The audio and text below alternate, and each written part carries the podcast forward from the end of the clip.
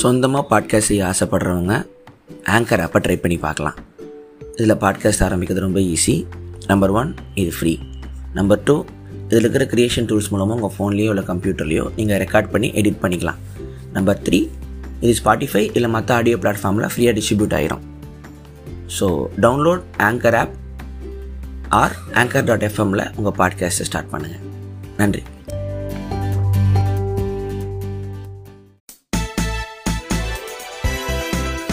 விஜய் வரதராஜன்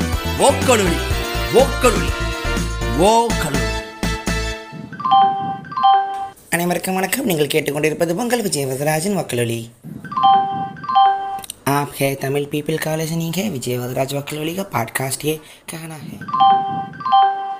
வணக்கம் நேயர்களே, இது உங்கள் விஜய் வரதராஜின் ஒக்கலொலி. ஒரு மாதம் ஆக்கிட்டேன். நிறைய பேர் ஏன்னா ஒரே காரணத்தை எல்லா பாட்காஸ்ட்டும் சொல்லி போர் அடிக்கிறீங்க, பிளேடு போடுறீங்களாம் கூட திட்டினாங்க. சும்மா நீ லேட்டாக போட்டுட்டு வேலை இருக்குன்னு சொல்லிட்டு இருந்தேன். என்னென்ன அர்த்தம் பார்த்தா மெட்டாமங்கிஸ் ஒன்று புதுசாக ஆரம்பித்தேன். அது நல்லா போயிட்டுருக்கு. எனக்கு டெக்கும் தெரியாது, ஒன்றும் தெரியாது. ஆனால் கொஞ்சம் கொஞ்சமாக கற்றுக்கிட்டு தெரிஞ்சதை சொல்லி நான் ஆரம்பித்தேன். அப்புறம் மற்ற சேனலு, அப்புறம் அடுத்த படத்துக்கான கதைன்னு எல்லாம் ஓடுதா. இது நமக்கு டிப்ரெஷன் இருக்கும்போது நல்லா பாட்காஸ்ட் வருது. கொஞ்சம் வேலையாக இருந்தால் வரமாட்டேங்குது. கடமைக்குன்னு பேசுனா உங்களுக்கு கேட்க நல்லா இருக்காதுன்னு வெயிட் பண்ணிகிட்டு இருந்தேன். கொஞ்சம் நேரம் கிடச்சிது. ஸோ இனிமேல் கொஞ்சம் ரெகுலராக போட ஆரம்பிச்சிருவேன். அப்போது ரீசெண்டாக வந்து கேள்வி இருந்துக்கிட்டே இருந்துச்சு. அது சின்ன வயசுலேருந்து என்னோட கேள்வியாக இருக்கலாம், டவுட்டாக இருக்கலாம். நான் ஒரு கதையை எப்படி பார்க்கலாம் அப்படின்னு இருக்கலாம். கதையை பார்க்குறது நான் சினிமா பார்த்ததுலேருந்து நமக்குன்னு ஒரு ஒரு ஒரு தத்துவம் சேர்ந்த ஒரு கேள்வி ஒன்று தோணிக்கிட்டே இருக்கும். அது வந்து ரொம்ப நாள் கழித்து கிளியர் ஆகும்ல. அதாவது ஒரு பதில் தேடுவான் சின்ன வயசுலேருந்து. இந்த ஆன்சர் தான் இல்லை அப்படின்னு. அது ஒவ்வொரு வயசுக்கு ஏற்ற மாதிரி மாறும். இப்போ சில பேர் ஆத்திகராக இருப்பாங்க, நாத்திகராக மாறுவாங்க, திருப்பி ஆத்திகராவாங்க. காதல் வேணாம்பாங்க, அப்புறம் காதலிப்பாங்க, திருப்பி வேணாம்பாங்க. மரணத்தை பற்றி ஒரு எண்ணம். அதாவது ஒவ்வொரு கேள்விக்கும் மன பதில் வயசு ஆவ வேறு வேறு மாதிரி தோணும். இப்போ நீங்கள் ஒரே படத்தையே ஒவ்வொரு முறையும் பார்க்கும்போது வேறு வேறு மாதிரி தோன்ற மாதிரியோ, சின்ன வயசில் பார்க்கும்போது வேறு மாதிரி இருந்துச்சு, இப்போ வேறு மாதிரி இருக்குது. உங்கள் ஞாபகம்தான் ஒரு ஒரு கலையவோ ஒரு படத்தையோ ஒரு பாட்டையோ. ஒரே பாட்டை நீங்கள் வேறு ஒரு டைமில் கேட்கும்போது வேறு வேறு அனுபவம் தரும். ஸோ ஆர்ட் ஒன்று தான், நம்ம தான் மாறிக்கிட்டு இருக்கோம் அப்படிங்கிற ஒரு விஷயம். அந்த மாதிரி நமக்கு ஒரு கேள்வி ஒன்று இருக்கும். எனக்கு வந்து சில கேள்வியெல்லாம் இருக்கும். அதில் ரொம்ப தெளிவாக ஒரு பதில் வரும்ல ஒரு வயசு வரைக்கும். இப்போது அந்த தெளிவு நடந்த மாதிரி இருந்துச்சு. எதை நோக்கி போயிட்டுருக்கு நம்ம பண்ணுற விஷயம்லாம் அப்படின்னு சொல்லிட்டு.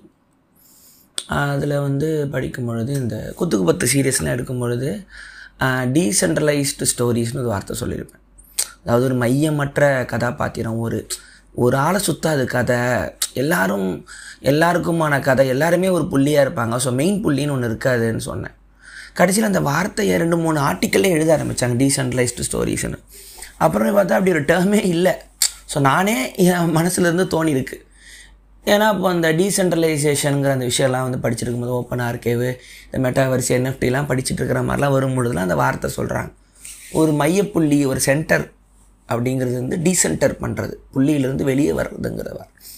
எனக்கு வந்து அது எப்படி பார்க்கலான்னா சென்டர் நான் சினிமா கதையெல்லாம் எழுதும்போது ஒரு 5-6 பேர், ஒரு நிறைய பேர் இருக்கிற மாதிரி கதை. இந்த குத்துக்குப்பத்திலே பார்த்தா கூட ஒரு 10 பேரோட கதை இருக்கும். ஒரு தனிப்பட்ட ஒரு கதாநாயகனோட கதை இல்லைங்கிறனால தான் ரொம்ப வருஷமாக அதை நான் ட்ரை பண்ணிவிட்டேன். ஒரு ஹீரோவே அதுக்கு போட முடியாது. அவர் வந்து என்னென்ன கொஞ்சம் தான் சீன் இருக்குமாங்க. ஏன்னா எல்லாருக்குமே அந்த கதையில் வந்து ஹீரோ மாதிரி. ஸோ அது அப்படி பார்த்திங்கன்னா every one have their own story to டெல்னு வரும். இல்லைனா எல்லாருக்குமே வாழ்க்கையை பற்றி ஒரு பார்வை இருக்கும் அப்படிங்கிற ஒரு எண்ணம் எனக்கு இருக்கும். ஒரு ஒரு ஒரு விஷயம் இருக்கும். இப்போ ஒரு நம்ம நார்மலாக ஒரு ஒரு சென்டர், ஒரு ஹீரோன்னு ஒரு கதை எழுதுகிறோம்னா அவனை சுற்றி தான் கதை இருக்கும். எல்லாருமே அவனுக்காக தான் பேசுவாங்க. சின்ன வயசுலலாம் அந்த ஹீரோவோட ஃப்ரெண்டெல்லாம் அந்த படத்துலலாம் செத்து போவாங்க. இந்த தூள்லலாம் வந்து ஹீரோக்காக சாவான். நான் கதையை விட்டுட்டு அந்த ஹீரோவோட ஃப்ரெண்டுக்கு ஃபீல் பண்ணுவேன். அவன் ஏன் சாவணும், அவன் எங்கேயோ படித்து எங்கேயோ வாழ்ந்துருப்பான், செத்ததுக்கப்புறம் ஹீரோ போயிடுவான். இந்த ஹீரோ ஃப்ரெண்டோட அம்மா வந்து என்ன ஃபீல் பண்ணுவாங்க, நீ எதுக்கிட்ட அவங்க ஏன்னா அவனுக்கு ஒரு வாழ்க்கை இருந்திருக்கும், குடும்பம் இருந்திருக்கும். அதையே யாரும் யோசிக்கல, லூஸ் மாதிரி பின்னாடி இருக்கிறவங்களை பற்றிலாம் யோசிச்சுக்கிட்டு இருப்பேன். ஏன்னா ஒரு ஒரு கதாபாத்திரம் மெயினாக இருந்துச்சுன்னா அதை சுற்றி தான் எல்லாருக்குமே இருக்கணும். மற்ற யாருக்குமே வாய்ஸ் இருக்காது. அந்த ஒரு சிங்குலர் வாய்ஸ், இந்த மோனோமித் ஹீரோஸ் ஜேர்னிலாம் எழுதுறதை பற்றிலாம் படிக்கும்போது தெரியும், ஒரு தனிப்பட்ட கதாரத்தோட ஜேர்னி தான் கதை. எனக்கு அதுதான் நான் ஒரு ஹீரோவோட ஒரே ஒரு ஆள் தான் இருக்கணுமா, ஒருத்தன் கதை தான் இருக்கணுமா, ஒருத்தனோட குரல் தான் கேட்கணுமா அப்படின்ட்டு இருக்கும் பொழுது தான் மல்டிபிள் வாய்ஸஸ்லாம் இருக்காதா. அப்புறம் அந்த பாலிஃபோனிக் வாய்ஸஸ்ன்னு பக்தின்னு ஒருத்தர் இருப்பார், ரஷ்யனோட ரைட்டர், கிரிட்டிக்கல் ரைட்டர்னு சொல்லி. அவர் வந்து தொஸ்தோவ்ஸ்கியை பற்றி எழுதும்போது, அதாவது தொஸ்தோவ்ஸ்கியோட நாவலில் வந்து பலவிதமான குரல் கேட்கும். ஒரு ஆத்தர் வந்து தன்னோட பாயிண்ட் ஆஃப் வியூவை எழுத ஆரம்பித்தது தான் நாவல் அப்படிம்பாங்க. இது வந்து மித்தாலஜிலாம் பார்த்தீங்கன்னா என்ன இருக்குன்னா, ஒரு ஊர் ஃபுல்லாக ஒரு கலாச்சாரம் ஃபுல்லாக இருந்த கதைங்களெல்லாம் கலெக்ட் பண்ணி அந்த எந்த ஒரு தத்துவமோ எந்த ஒரு அரசாங்கமோ எந்த ஒரு மதமோ ஆள ஆசைப்படுதோ அது அதுக்குள்ளே கிரகிச்சிக்கும். இப்போ மகாபாரதங்கிற டைமில் இருந்த இந்த மதத்துக்கு முன்னாடி இருந்த பழங்குடி கதைகள்லாம் ஒன்று சேர்த்து அவங்களோட அந்த வர்ணாசிரமம் எல்லாம் போட்டு ஒரு கதையை ஆக்கி பார்த்துக்க 4 வர்ணம்னு ஸ்கெட்சை உள்ளே போட்டுருவாங்க அந்த மாதிரி. ஸோ அப்போ ஏகலை இவன் கதையெல்லாம் வார்னிங் பார்த்துக்கோ, உன் ஜாதிக்கு என்ன இருக்கோ அதை நீ பண்ணணும், மாற்றியெல்லாம் பண்ணக்கூடாது, வரலாம் கேட்போம், உன்னை ஒன்னில மாக்கிடுவோங்கிற மிரட்டல் மாதிரி மித்தாலஜிலே பிரெயின் வாஷ் இருக்கும். இது வந்து ஒரு ஒரு பல குரல் இருந்தாலும் பல குரல் இருக்கும், ஆனால் அது ஒரு தத்துவத்துக்கு அடியில் அதை அதோட சொல் என்ன பார்த்தாலும் தர்மம்ன்றவாங்க. அது தம்மம் வந்துச்சு புத்த மதத்தில் தான் வந்துச்சு. ஸோ கதாநாயகன் வருவான், ஒரு அர்ஜுனன் இருந்தானா ஒரு பீமன் இருந்தானா அவனை சுற்றி நடக்கும் கதை. ஸோ மகாபாரதம் பார்த்தாலுமே இவனுங்க பாவம், கௌரவர்கள் பாவம். லாஜிக்காக மகாபாரதம் படித்தீங்கன்னா இவங்க 5 பேர் பாண்டவர் வந்து சாமியோட பசங்க, சாமி பசங்க, ஆட்டோமேட்டிக்காக பவர் அதிகமாக இருக்கும், ஒவ்வொரு கடவுளுக்கும் பிறந்தவனுங்க. இந்த 100 பேரும் பார்த்தீங்கன்னா சராசரி மனுஷனுங்க. இவனுங்க ஸ்கூல் டைமில் அம்பு விடும் போதெல்லாம் ஃபங்க்ஷன் பண்ணும் போதெல்லாம் இவங்க சூப்பரிமன் பவரில் ஜெயித்த உடனே அந்த குட்டி பசங்களுக்கு ஆட்டோமேட்டிக்காக பொறாமல் வந்துடுறேன்டா, நீ கடவுள் பையன் ஏன்டா எங்களோட வந்து மோதுறேன்னு அவன் அவனுக்கான ரைட்ஸை தான் கேட்டிருக்கான். அங்கேருந்தா துரியோதனனுக்கு வந்து பொறாமல் வருது. பொறாமல் இல்லை, லாஜிக்கு. இப்போ நீங்கள் ஸ்கூலில் இருக்கீங்க, ஒரு பெரிய ஒரு சூப்பர் பிரெயின் உள்ள கம்ப்யூட்டர்னு பக்கத்தில் உட்காந்து ஃபஸ்ட் ரேங்க் வாங்குதுன்னா அதை பார்த்து காண்டு மீறி தான் ஆவீங்க. அப்போ எதுக்கு நான் மனுஷன் இருக்கேன்? ஸோ இதிலிருந்து அடுத்து நாவல் வருது. நாவல் எழுதும்போது ஒரு தனிப்பட்ட ஒரு மனிதன் அவனோட கருத்தை மட்டும் பேசுகிறான். ஸோ ஒரு நாவல் வரும்பொழுது ஒரு தனிப்பட்ட மனிதன் அவனோட கருத்தை பல்ல கேரக்டர் மூலமாக பேசுகிற மாதிரி நாவலுங்கிற ஒரு ஃபார்மேட் வருது. செர்வாண்டஸோட டான் குயிக்ஸாட் வந்து ஆரம்ப காலத்தில் ரொம்ப சீக்கிரம் நாவல். பிள்ளையெல்லாம் ஷேக்ஸ்பியர் அப்போ டைமில் எழுதிக்கிட்டு இருந்தது, ஷேக்ஸ்பியரோட குரல் எல்லா கேரக்டர்லையும் ஒலிக்கும் அப்படின்னு. ஆனால் பக்தியிலிருந்து தொஸ்தோவ்ஸ்கியை பற்றி எழுதும் பொழுது பல பேரோட குரல் தொஸ்தோவ்ஸ்கியோட நாவலில் தெரியும். அந்தந்த கதாபாத்திரத்துக்கான நியாயமும் தர்மமும் அந்த கதையில் இருக்கும் அப்படிம்பாங்க. மல்டிபிள் வாய்ஸஸ், பாலிஃபோனி அப்படின்னா வெஸ்டர்ன் மியூசிக், நம்ம ஊரில் மோனோஃபோனி, ஒருத்தர் பாடிக்கிட்டே இருப்பார், ஒரு வாய்ஸ் தான் கேட்கும். சைடில் அந்த வாய்ஸுக்கு ஏற்ற மாதிரி வயலினில் இல்லை தம்பூரா டொய்மாங்க. வெஸ்டர்னில் பார்த்தீங்கன்னா low low low low low low low 4 பேர் 4 ரேஞ்சில் வேறு வேறு இதில் பாடிக்கிட்டு இருப்பாங்க. எல்லாம் ஒன்று சேரும் போது ஒரு ஹார்மனி வரும். பாலினா மெனிமர்னா அந்த மாதிரி ஒரு அனைத்து குரல்களும் தொஸ்தோவ்ஸ்கியோட இதில் இருக்குது. அதெல்லாம் படிச்சுட்டு இருக்கும்போது அந்த பாலி இதை பற்றிலாம் பாலிஃபோனின்னு படிக்கும் போதெல்லாம் எல்லா குரலும் கேட்கணும். ஸோ மறுக்கப்பட்ட குரல் ஒரு கதையில் எல்லா கதாபாத்திரத்துக்குமான ஒரு நியாயம் இருக்கும். இந்த அனிமையெல்லாம் பார்த்தா சூப்பராக காட்டுவான். அனிமையில் பார்த்தீங்கன்னா வில்லனை காட்டிக்கிட்டே இருப்பான், நம்ம ஹீரோ ஒருத்தனை பார்த்துக்கிட்டே இருப்பான். திடீர்னு வில்லனுக்கு ஒரு கதை வரும், ஆட்டோமேட்டிக்காக வில்லன் மேலே பரிதாபப்பட ஆரம்பிச்சிருவீங்க. ஒரு 50 எபிசோடு ஒருத்தனை வெறுத்து 51 அவனுக்காக நீங்கள் அழ ஆரம்பிச்சிருவீங்க. இதுதான் கதையோட ஒரு மாயாஜால சக்தியுமே. ஸோ இதை பற்றிலாம் படிச்சுட்டு இருக்கும் பொழுது தான் என்ன ஒரு வார்த்தை வருதுன்னா டீசென்ட்ரிங் த ஹீரோன்னு வருது. அதாவது ஹீரோவோட முக்கியமான இடத்துலேருந்து அவனை கொஞ்சம் தள்ளி பின்னாடி வைங்க, அவனை மெயினாக வைக்காதீங்க, எல்லாருக்குமான அப்படின்னு. இது வந்து ஒரு அது இப்போ தான் நடக்க ஆரம்பிச்சிருக்கு. ஏன்னா ஆரம்ப டைமில் வந்து இப்போ தான் உங்களுக்கு அந்த சென்டர்னால் என்னென்னு உங்களுக்கு புரிய ஆரம்பிக்கும். நான் செல்ஃப், இப்போ என் பேர் விஜய் வரதராஜன், நான் அப்படிங்கிறது ஒரு செல்ஃப். எனக்கு என் வாழ்க்கைக்கு நான் தான் நடுவில் சென்டர். இப்போ நீங்கள் இருக்கீங்கன்னா ஈகோ எபிசோட்லேயே பேசியிருப்பேன், உங்களுக்கு நீங்கள் தான் சென்டர். நீங்கள் பண்ணுற வேலை, நீங்கள் படிக்கிற புக்கு, உங்கள் தத்துவம், உங்கள் சண்டை, உங்கள் கோமம், உங்கள் பிட்டு, உங்கள் காமம், உங்கள் காஜிலேருந்து உங்கள் வாழ்க்கையிலேருந்து எல்லாமே உங்கள் நீங்கள் சென்டரு. அதை சுற்றி ஒரு சர்க்கம்ஃபரன்ஸை நீங்கள் கட்டி வச்சுக்கிறது. அந்த சர்க்கம்ஃபரன்ஸ் யாராவது உடைக்கும் பொழுது உங்கள் சென்டர் உடையும். அதுக்கு பேர் தான் இன்செக்யூரிட்டி. ஒரு ஒர்க்கு நல்லா இல்லைன்றாங்களா, அந்த ஒர்க்கை தான் நீங்கள் நினச்சிக்கிட்டு இருக்கீங்க. ஸோ ஆட்டோமேட்டிக்காக உங்கள் சென்டர் உடையும். உங்களுக்கு நீங்கள் யாருனே தெரியாது. நீங்கள் க்ரியேட் பண்ண அந்த சென்டருங்கிறது அது வந்து எக்ஸிஸ்டன்ஸ் கிடையாது. அந்த சர்க்கம்ஃபரன்ஸ் தான் அந்த சென்டரை உருவாக்குது. இப்போ உங்களோட ஒர்க்கையோ உங்கள் குடும்பத்தையோ உங்கள் புத்தகத்தையோ உங்கள் அறிவியை அறத்திட்டுனா ஏன் கோபம் வருதுன்னா நீங்கள் இன்னொன்று நீங்களாக நம்பிக்கிட்டு இருக்கிறது தான். அப்போ சர்க்கம்ஃபரன்ஸ் இல்லாத ஒரு சென்டர் தான் மையமற்ற ஒரு இது தான் அநாத்தம்னு, ஆத்மா அற்றதுன்னு சொல்லிட்டு நம்ம புத்த மதம் சொல்லுது. இது பின்னாடி வரேன். ஸோ இதுதான் உலகம் ஃபுல்லாகவே நம்ம வந்து பிறந்ததுலேருந்து நமக்கான மொழி, நமக்கான ஊர், நமக்கான நிலம், நமக்கான மக்கள், குடும்பம்னு உங்களுக்கு ஒரு சென்டர் நீங்கள் உருவாக்கி வச்சுப்பீங்க. இது யாரும் ஸ்கெட்செல்லாம் போடலை. ஐயோ சென்டர் மனிதனே உயிரே ஒரு தன்னை காப்பாற்றிக்கிற ஒரு செல்ஃப் சென்டராக இருந்ததுனால தான் பரிணாம வளர்ச்சியே வந்துச்சு. 3 வேளை சோறு திங்கிறது என்னென்னா சென்டர் தான். இந்த சென்டர் வந்து தப்பி பழிக்கிறதுக்கு இந்த உடம்பு வந்து உங்களை வரட்டும், போய் சோறு தின்னு, போய் வேட்டையாடு, போய் கொல்லுங்கிறதான் உலகமே. ஸோ அப்படி இருந்ததுனால தான் ஒரு செடியிலேருந்து, பூச்சியிலேருந்து, ஃபங்கையிலேருந்து, பிளான்ட்லேருந்து, குரங்குலேருந்து மனிதனை வந்து இவங்க உட்காந்து உங்கள்கிட்ட பேசிட்டு கேட்டுட்ருக்கீங்க. இந்த வில் டு லிவ், வாழ்வதற்கான ஒரு உத்வேகம் இல்லை, அந்த பேசிக்கே அதுதான். ஒன்று அடித்து ஒன்று வந்ததுன்னா இது வந்து செல்ஃப் சென்டர்ட். இது ஆரம்பத்துலேருந்து நார்மலாகவே வந்துடும். ஹியூமன்ஸாக இருக்கும் பொழுது உங்களுக்கு கான்ஷியஸ் வரும்பொழுது ஐ வந்துடும். உங்களால் ஐங்கிறத உங்களால் ப்ரிவெண்ட்டே பண்ண முடியாது கரெக்டாக. ஸோ இது இது என்னவா, இது எப்படி இருக்கும்னா, இந்த இப்போ நான் இருக்கேன் அப்படின்னு வரும்போது ஆட்டோமேட்டிக்காக என்னை யார் படைச்சான்னு கேள்வி கேட்கும்போது ஒரு பெரிய ஐ வருது, அதுதான் கடவுள். ஆட்டோமேட்டிக்காக முதல்ல வந்து ஏன் கடவுள் மனிதனுக்கு மட்டும் தோணுதுன்னா, மற்ற மிருகத்துக்குலாம் கான்ஷியஸ்னஸ் இல்லாததுனால, ஐங்கிற ஃபீலே இல்லாததுனால, அது அதருங்கிற ஃபீல் அதுக்கு இருக்காது. நமக்கு ஒரு பொருளை பார்த்து இது ஒரு பொருள்னு ஏன் சொல்கிறோம்னா, அந்த பொருளை சொல்கிற நமக்கு நம்ம அந்த கான்ஷியஸ் மேலே நமக்கு இருக்குது ஐங்கிறது. ஸோ ஆட்டோமேட்டிக்காக இப்போ நானும் இந்த பொருளும் யார், நமக்கு மேலே இன்னொருத்தருக்குன்னு ஆட்டோமேட்டிக்காக ஒருத்தர் கை காட்டிடுவோம்.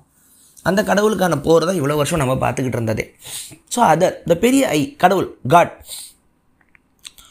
ஸோ அதை வந்து the man made god in his own image பண்ண ஆரம்பித்தான். அவனை மாதிரியே ஒரு கடவுளை உருவாக்கினா, அது ஒரு சென்டர் ஆக்கினா, கடவுளாச்சு, மதம் ஆச்சு, எல்லாமே பாருங்கள் சென்டர், ஒரு சென்டர் இருக்கும். இப்போது வேறு ஒரு நாட்டில் வேறு ஒரு கடவுள் சென்டரு, இந்த நாட்டில் இங்கே ஒரு கடவுள் சென்டரு, அதை சுற்றி கோயில், அதை சுற்றி ஆன்மீகம், அதை சுற்றி ஒரு மந்திரம், ரிச்சுவலு, ஜாதி, வர்ணம் எல்லாமே இருக்கும். அதுக்கு ஒரு சென்டர் இருக்கும். இதை சிவன் எடுத்துக்கலாம், விஷ்ணுன்னு எடுத்துக்கலாம், இஸ்லாம்னு எடுத்துக்கலாம், கிறிஸ்துவன்னு எடுத்துக்கலாம், பௌத்தமும் எனக்கு சிலை வைக்காதீங்கன்னு கெஞ்சினார் புத்தர். ஏன்னா சிலைங்கிறது ஒரு சென்டர், எனக்கு ஒரு உருவம் வைக்கிறதுங்கிறதே உருவமற்ற அந்த ஒரு தன்மையை வந்து உருவத்தில் கொண்டு வரும்போது அது மையப்புள்ளி ஆகிடுது. அதை சுற்றி ஒரு ரிலிஜன் வரும், ஒரு சடங்கு வரும், ஒரு அமைப்பு வரும். ஸோ உலகத்திலே புத்த மதம் எழுந்த இலங்கையில் என்ன நினச்சி நம்ம பார்த்தோம் அதை. ஸோ இது வந்து இது சென்ட்ரிங் சென்ட். அப்போ என்னங்க அப்போது, அப்போ அதுதானங்க இப்போ என்ன தான் சொல்ல வரீங்க, அந்த சென்டரை டிசால்வ் பண்ணுறதுன்னு ஆட்டோமேட்டிக்காக ஓஷோ, மெடிடேஷன், அவேர்னஸ்ன்னு போயிடலாம். இந்த சென்டர் எப்படி கரைக்கிறதுன்னு அது நிறைய பேசியிருப்போம். டீசென்டருங்கிறது வேறு. இது வந்து இந்த நான் கடவுள்னு போகும்பொழுது என்ன ஆச்சுன்னா, ஆரம்ப காலத்தில் இந்த ரிஷிகள்லாம் இருந்தாங்க. ரிஷிகள்ங்கிற வார்த்தையே வந்து பார்த்திங்கன்னா இந்த ஆன்மீகமோ பிராமணியமோ ரொம்ப முன்னாடியே சிவிலைசேஷன்லாம் வர்றதுக்கு முன்னாடி காடுகளில் போய் உட்காந்துக்கிட்டு தன்னை உணர்ந்த மனிதர்கள், ஆன்மீகலாம் வரதுக்கு முன்னாடி இருந்தவங்க ரிஷி. அதுக்கப்புறம் இந்து மதத்தில் அவங்க உள்ளே சேர்த்துக்கிட்டாங்க. புத்தர் விஷ்ணுவோட அவதாரம் மாதிரிலாம் படிச்சுக்கிட்டு தான் எந்த அளவுக்கு உண்மை பையன்னு தெரில. ஆனால் அந்த டைமில் மனிதன் தன்னை தேடி இருப்பான். அப்போ அவனுக்கு நான் உன்னை பார்க்குறேன்னா, நான் என்ன கவனிக்கிறேன்னா, இது ரெண்டுத்தையும் பார்க்குற அந்த ஒரு மூணாவது சாட்சி யார் அப்படிங்கிற கேள்வி ஆட்டோமேட்டிக்காக வந்திருக்கும். ஓ, நான் வந்து முன்னாடி இருக்கிற ஆப்ஜெக்டை பார்க்குறேன்னா என்னால் முன்னாடி இருக்கிற இந்த கம்ப்யூட்டர்னு சொல்ல முடியுது, பார்த்துக்கிட்டு இருக்கிற என்ன விஜயவதராஜன் சொல்ல முடியுதுன்னா, அப்போ ரெண்டுத்தையுமே இன்னொருத்தன் பார்க்குறான். அது ஆட்டோமேட்டிக்காக ஆத்மான்னு வருது, பிரம்மம்னு வருது, கடவுள்னு வருது. ஸோ இந்த ஆத்மா இது ஒரு சென்டராக, ஒன்று பெரிய சென்டர் ஒன்று வரும்பொழுது அதை கடவுளாக்குறாங்க, தெய்வமாக்குறாங்கன்னு சொல்லும் பொழுது ஆட்டோமேட்டிக்காக இதை நான் மட்டும்தான் பேச முடியும்னு ஒருத்தங்க வராங்க, ப்ரீஸ்ட் கிளாஸ் வருது. அப்புறம் மக்கள் அடிமையாக்கப்படுறாங்க. கடவுளுங்கிற பேரில் எல்லாம் நடக்கும்பொழுது தான் புத்தர் வராரு. ஓகே, ஃபக் திஸ், ஆத்மான்னு ஒன்று இருக்குன்னு சொன்னால் தான் அது எப்படி அடையிறதுன்னு ஒரு பேச்சு வருது. அது அடையணும்னா நீங்கள் 2 முறை பிறக்கணும், 3 முறை பிறக்கணுங்கிற பேச்சு வருது. இந்த ஜென்மத்தில் ஒன்று கிடையாதுங்கிற பிளாக்மெயிலாம் வருது. ஆத்மாவே இல்லை, கேன்சல் பண்ணுங்க தான் அநாத்தம்னு கொண்டு வரார். ஆத்மா அற்றது. நீ சென்டர் தானே, சென்டரே இல்லை. அதாவது டீசென்டர் சொல்ல மாட்டார், நோ செல்ஃப் அப்படிம்பார். அப்படி ஒன்று இல்லை, ஒன்றை சொல்லி அதை இல்லைம்பார். அதை அவங்களால கேன்சலே பண்ண முடியல. ஸோ ரொம்ப தெளிவாக இருந்தார் டேர்ம்ஸில். புத்திசம் வந்து இந்துசம் எங்கே தவறு பண்ணிச்சோ அதை கிளாரிஃபிகேஷன் புத்த மதத்தில் இருக்கும்.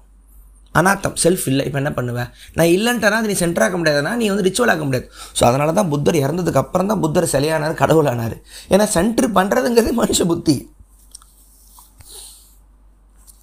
ஸோ இது வந்து வந்துச்சு. இது இன்னொரு வகையாக வெஸ்டர்னில் எப்படி போச்சு அப்படின்னா, மனுஷன் அவன் இருக்கிற அந்த பூமியை பூமி தான் சென்டர்னு நினச்சிக்கிட்டு இருந்தான் நான் உலகத்தில். இதுதான் மொதல் சென்ட்ரிங், மெயின் சென்ட்ரிங் சயின்ஸில். இந்த பூமி தான் மெயின் சென்டர்னு நினச்சிக்கிட்டு இருந்தான். ஸோ பைபிளில் புக்கில்லாம் பார்த்தா நம்ம தான் சென்டர்லன்னு இருக்கும்போது என்ன சுற்றுச்சுன்னா சூரிய நிலாவெல்லாம் பார்க்குறான், நம்மளெல்லாம் சூரிய நிலா சுற்றி வருதுங்கிற மாதிரி ஒரு விஷயத்துக்கு வந்தானுங்க. இங்கேருந்து தான் அறிவியல் ஆரம்பிக்குது. கணக்கு போடுறானுங்க, இல்லை இல்லை இல்லைப்பா நம்மளை வந்து சூரியன் சுற்றலையா, சூரியனை தான் நம்மளை சுற்றுறோமான்னு சொல்லும் பொழுது கொஞ்சம் டீசென்டர் ஆகிறோம். என்னது நம்ம அவ்வளோ முக்கியமான பிளானட் இல்லையா, என்ன சொல்கிறீங்க, வேறு humans Homo sapiens what the fuck you are talking. இல்லை இல்லை இல்லை இல்லை கலீலியோ வரார், அது அப்படி இல்லை சார், நம்ம தான் கொஞ்சம் மூணாவதாக இருக்கிறோம், சூரியன் தான் நடுவில் இருக்காப்புல. என்ன சர்ச்சுன்னா கலீலியோ புக்கில் போட்டிருக்குல்ல நம்ம தான் சென்டர்னு. இல்லை சார் இப்போ தான் புரூனோவை எரிச்சோம், என்ன சொல்கிற கேடான புரூனோ, அதை பற்றி ஒரு நாள் பேசலாம். கலீலியோ இல்லை சார் எதுவும் பண்ணிடாதீங்க. என்னப்பா நீ பாரு நம்ம சென்டர் இல்லைங்கிற அப்புறம் எப்படி நம்மளை மதிப்பாங்க, நம்ம பங்காளி பங்காளிலாம். சரி இப்போ என்ன பண்ணுற, ஃபஸ்ட் பேஜில் இதெல்லாம் வந்து என்னோடய ஒரு கணிப்பு தான், ரூமரை தான், பொய் தான், புக்கில் சொல்கிறத பைபிளில் சொன்னதான் உண்மை, மன்னிப்பு கேட்டுரு. கலீலியோ பார்த்தாப்புல சரி எப்படியும் புக்கை ரிலீஸ் பண்ணிடுவோம், புரூனோ மாதிரி பிடிவாதம் பிடிச்சி எரிபட்டு சாக வேணாம், மன்னிப்பு கேட்டுப்போம், என்ன ஒரு மன்னிப்பு கேட்டுருந்தானேன்னு சொல்லிட்டுன்னு இன்றைக்கி அறிவியல் நம்ம அறிவியல் என்று நிரூபணமான விஷயத்துக்கு முன்னாடிலாம் சர்ச்சு முன்னாடி கடவுள் முன்னாடி மண்டிடுறான் மனுஷன், அப்படி பற்றி கை காலை விழுந்துருவோம். அதுவும் நல்ல பிளான் தான். அங்கிட்டு ரிலீஸ் ஆகுது. அந்த பயம் ஏன் வருதுன்னா டீசென்டர், அந்த ஒரு கலீலியோ புக்குக்கு அப்புறம் டீசென்டர் ஆகுது. பூமி அடி தள்ளி வருது, சன்னு சென்டர், நம்ம சென்டர் இல்லை. ஸோ நம்ம நிலா சுற்றுது, ஸோ நம்ம நிலாவுக்கு சென்டர் ஓகே விட்டுதலை, அது ஒட்டி நைட்டு மட்டும் வந்துட்டு போகுது. ஸோ சூரியன் சென்டரில் ஆகிடுது, டீசென்டர் பண்ணலாம். கேடனபுரணமாக ஏன் எரிச்சாங்கிறது நிறைய பெரிய விஷயம் இருக்குது, பொறுமையாக பார்க்கலாம். அவருன்னு சொன்னார் இரு இரு இரு இரு காஸ்மோஸு அண்டவெளி வந்து பயங்கர பெருசு, மில்கி வேலாம் கண்டிப்பாக இருக்குன்னா ஒரு சூரியன் மட்டும்தான் இருக்கணுமா, ஏன் பல கோடி சூரியன் இருக்கக்கூடாதுன்னு சொன்னோன்னே வெயிட் அ மினிட் ரைட்டா. ஸோ சூரியனே டீசென்டர் ஆகுது. அது அப்படியா, நல்லா யோசிப்பா நீ, இவ்வளோ அண்டம் வந்து அளவற்றது அப்படிங்கிற அதுதான் கடவுளுங்கிற ஓகே அக்செப்ட். அளவு அற்றதுன்னா அப்போது அளவு அற்ற சூரியன் கண்டிப்பாக இருக்கணும்ல, ஒன்று மட்டும் தான் ஏன் இருக்கணும், பல கோடி சூரியன் வச்சுக்கோ வாட் அப்படின்னு சொன்ன உடனே அளவு இருக்கிற ஒரு சம்திங்க்கு நீங்கள் சென்டர் வைக்கலாம். இப்போ உங்கள் வீடு இருக்குன்னா ஒரு சென்டர் பாயிண்ட் வைக்கலாம், அளவு இல்லாததுக்கு எங்கே சென்டர் வைப்பீங்க, இது நடுப்புள்ளியாக இருக்கட்டும். So innumerable sun exist, innumerable earth exist அப்படின்னு நம்மள மாதிரி இன்னொரு பூமி இருக்கும், நம்மள மாதிரி இன்னொரு ஆர்கனைசம் இருக்க வாய்ப்பு இருக்குது, ஏலியன் லைஃப் இருக்க வாய்ப்பு இருக்குன்னு சொல்லாமல் சொன்ன மொதல் அளவு வந்து கேடோ நம்புறனோ. கலீலியோவுக்கு முன்னாடி கடைசி ரெனேசான்ஸ் மியூசிஷியன், அவரை பற்றி பொறுமையாக பார்க்கலாம், செம கையவர். அப்புறம் அறிவியலை ஒத்துக்குது, வார்காலம் மாறுது, வரலாறு மாறுது, பிளான் அனுப்புகிறாங்க, நிலா அனுப்புகிறாங்க, சேட்டலைட் அனுப்புகிறாங்க, ஆட்டோமேட்டிக்காக தெரியுது மாப்பிள்ள நிறைய பிளானட் இருக்குது மாப்பிள்ள, நம்ம மூணாவது தான், நம்ம லக்கு மெர்க்குரி மாதிரி கிட்ட இருந்தாலும் எரிஞ்சு செத்துருப்போம், ப்ளூட்டோ மாதிரி இருந்தாலும் குளிரில் செத்துருப்போம், மூணாவதாக அடி கம்மி ஹீட்டில் இருந்ததுனால தப்பிச்சிட்டோம் சொல்லும் பொழுது தான் ஓ நம்ம முக்கியம் இல்லை பொழுது, அண்டத்தில் நம்ம ஒரு ப்ராபபிலிட்டியில் வந்த ஒரு பயமில்லை அப்படின்னு தெரியும் பொழுது தான் மனிதனுக்கு கொஞ்சம் தான் அவ்வளோ இம்பார்ட்டண்ட் இல்லையா அப்படிங்கிற வரும்போது தான் கொஞ்சம் டிப்ரெஷன் ஆகுறான். சரி பூமி தான் இல்லைன்ட்டிங்க, சரி நமக்கு பூமி இருக்குல்ல அதில் யார் சென்டர்ன்னு பார்த்துருவோம் மனுஷன் தோணும் பொழுது தான் அலெக்சாண்டரோ, செங்கிஸ்கானோ, நெப்போலியனோ, ஹிட்லரோ இந்த அரசர்கள் அப்படிங்கிறது ஒரு சென்டர். அதாவது அவன் எவ்வளவு நிலத்துக்கு சொந்தக்காரனாக வரனோ அதுக்கு அவனை தன் சென்டராக வச்சுப்பான். நீங்கள் ஒரு அஞ்சு வீட்டுக்கு சென்டருக்கு ஆசைப்படுவீங்களா, 500 வீட்டுக்கு ஆசைப்படுவீங்களா, 500 வீட்டுக்கு. ஆனால் மொத்தமே 500 வீடு தான் இருக்குன்னா உங்களுக்கு நின்று வந்த இடத்துல, ஆனால் 5 லட்சம் வீடு இருக்குது, எனக்கு 500 வீடு தான் இருக்குன்னா அடுத்து 1000 வீடு பிடிக்க தான் போவீங்க. ஏன்னா எவ்வளோ சர்க்கம்ஃபரன்ஸ் பெருசாகுதோ உங்கள் சர்க்கிள் பெருசாகுது, அதுக்கு நீங்கள் சென்டராக இருக்கீங்க. இந்த ஒரு ஆங்கிளில் உலகத்தை பார்த்துட்டு எல்லாமே ஈஸியாக புரியுது, எக்ஸ்பேண்ட் பண்ணிக்கிட்டே இருப்பான் நான் சர்க்கம்ஃபரன்ஸை, இன்னும் அதிகம் இன்னும் அதிகம், அங்கிட்ட ஒரு ஆசை இருக்கும், இன்னும் ஒரு சென்டர் கிளம்பும். ஸோ யார் அதிகமாக பிடிக்கிறா. இன்னொன்று சொல்லுவாங்க வேர்ல்டு மேப்பு குளோபே இந்த அரசர்களோட அந்த ஒரு ஈகோவை கொஞ்சம் அடக்குச்சு. ஏன்னா மேப்பு கண்டுபிடிக்கிற வரைக்கும் அந்த ஃபுல் மேப்பை வரைகிற வரைக்கும் அலெக்சாண்டருக்குலாம் அந்த பக்கம் என்ன இருக்குன்னே தெரியாது, அவருக்கு எவ்வளோ தூரம் பூமினே தெரியாது, போயிட்டே இருக்க ஒரு சென்ட்ராயிட்டே இருக்க ஒரு அளவற்ற ஒரு உலகத்தை நம்ம ஆள போகிறோமோங்கிற கனவுலையாக அவங்க வாழ்க்கை முடிஞ்சிருச்சு. ஒரு டைமில் கார்ட்டோகிராஃபி போட்டு கொலம்பஸ் வாஸ்கோ டா காமாலாம் மேப்பை முடிச்சுருந்தா வச்சுட்டோம் மாப்பிள்ளை பார்த்துக்கு தான் மொத்த பூமின்னு சொன்னதுக்கப்புறம் வாவ் அப்போது அந்த மேப் யார்கிட்ட இருந்துச்சோ அவங்கெல்லாம் அதுக்கு அந்த மேப்புக்கு சென்டராக ஆசைப்பட்டாங்க. ஸ்பெயின், அர்மடா, கிறிஸ்டோஃபர் கொலம்பஸு, இங்கிட்டு குவீன் எலிசபெத்து, ஜான் டி, இந்த பக்கம் ராயல் நேவி வருது, அந்த பக்கம் ஸ்பானிஷ் அர்மடா வருது, போர்ச்சுகீஸ் வராப்பில், வாஸ்கோ டா காமா வராப்பில், உலகம் ஃபுல்லாக ட்ராவலர்ஸ், எக்ஸ்ப்ளோரர்ஸு, பைபிளை படி உலகம் ஃபுல்லாக மதம் பரப்புன்னு அப்படி ஒன்று போக ஆரம்பிக்குது. ஸோ இது வந்து ஒவ்வொரு மனிதன் வந்து தன்னை வந்து ஒரு மையமாக ஆக்க ஆசைப்பட்டுக்கிறான் அப்படிங்கிறது. ஆன்மீகம் என்ன சொல்லுதுன்னா, நீ மையமாக ஆசைப்பட்டீங்கன்னா அது பொய் தான். ஏன்னா உன் சர்க்கம்ஃபரன்ஸ் என்றைக்குமே ஏறும் இறங்கும் உடஞ்சிக்கிட்டு இருக்கும். ஸோ அந்த சர்க்கம்ஃபரன்ஸை வந்து எவ்வளவு குறைஞ்சாலும் ஏறினாலும் சென்ட்ரு ஒன்று தான் நடுவில் இருக்க போது. அது என்னென்னு கவனின்னு வரும்பொழுது தான் ஆத்மீகமோ மிஸ்டிசிசமோ உள்நோக்கி பயணிக்கிறதோ பௌத்தமோ ஓஷோவோ ஜேகேவோ எல்லாம் அங்கே தான் வர ஆரம்பிக்குது அவங்க. அதனால தான் அலெக்சாண்டர் என்றைக்குமே உண்மை இல்லை, எந்த ஒரு அரசனும் இதுதான் சரின்னு சொல்ல முடியாது. ஏன்னா வெளியில் நீங்கள் ஒரு சென்டரை தேடுறதுங்கிறது நடக்காது, அது என்றைக்குமே பொய் தான். உங்களுக்குள்ளே போங்கங்கிற இன்னர் வேர்ல்டுக்குள்ளே போகிற ஜேர்னி ஆரம்பிக்கும் பொழுது தான் தெரிய வருது சென்டர்னே ஒன்று இல்லை, அது வந்து ஒரு மித்து, அது வந்து ஒரு இலூஷன் அப்படின்னு புரிய வருது. இதுதான் கொஞ்சம் இந்த ஒரு போராட்டம் மட்டும்தான் நம்ம உலகத்தோட அண்டத்தோட பல கோடி வருஷ கேள்வி. நான் யார் அப்படிங்கிற கேள்வி என்னென்னா, நான் அப்படின்னு உணர்றேனே அது யார்? ஸோ இது கேள்வி வரும்பொழுது அறிவியலில் கேள்வியாக மாறுது, ஆன்மீகத்தில் கேள்வியாக மாறுது, வரலாறில் ஒரு கேள்வியாக மாறுது. வரலாறில் கேள்வி கேட்குறவன் நிலப்பரை பார்க்க வச்சு அரசனாக ஆசைப்படுறான், அறிவியலில் போடுறவன் கண்டுபிடிச்சிக்கிட்டே இருக்கான், அது ஒரு ஹிரோஷிமா நாகசாக்கி கொள்கிற அளவுக்கு அறிவியலாகவும் மாறுது. ஆன்மீகத்துக்குள்ளே போகிறவன் மிகப்பெரிய ஒரு ஈகோ பிடிச்ச ஒரு மனிதனாக மாறுறான், இல்லை நான் பெற்ற ஆன்ம விடுதலையை வந்து மற்றவங்களும் பெறணுங்கிற ஒரு நிலைமைக்கும் ஒரு மிஸ்டிக்காக வரான். ஒரு கலைஞன் வந்து ஆர்டிஸ்ட் என்ன ஆகிடுறான் அப்படின்னா, அவனுக்கு இந்த டீசென்ட்ரிங் வந்து அவன் ஃபீல் பண்ணுறான். ஒரு புத்தரோ ஒரு புத்தன் வந்து பார்த்த அந்த மொமெண்ட்டை அவன் தான் ஆர்ட்டை க்ரியேட் பண்ணும்போது பார்க்குறான். ஆனால் நானாக இல்லைங்க, நான் வரையும் போது நான் வேறையாக இருக்கேன் அப்படிங்கிற மொமெண்ட் என்னன்னா, என் சென்டர் கரையிறத நான் பார்க்குறேன். இது நீங்கள் அடுத்து நீங்கள் செக்ஸில் பார்க்கலாம். அதனால தான் அந்த மொமெண்ட்டுக்கு திருப்பி திருப்பி உடம்பு இயங்கிக்கிட்டே இருக்கும். நீங்கள் உங்களை இழக்கிற, நான் என்னையே இழந்துட்டு நான் இழக்கிறேன், நானாக இல்லை அப்படிங்கிற மொமெண்ட்டுக்கெல்லாம் நம்ம ஏன் அடிமையாக ஆகுறோம் அப்படின்னா, அந்த மொமெண்ட்டில் அவங்க சென்டர் வந்து காணா போகுது. இது ட்ரிங்கிங்கில் இருக்குது, ஸ்மோக்கிங்கில் இருக்குது, ட்ரக்ஸில் இருக்குது, அலிசினேஷனில் இருக்குது, செக்ஸில் இருக்குது, தியானத்துலேயும் இருக்குது.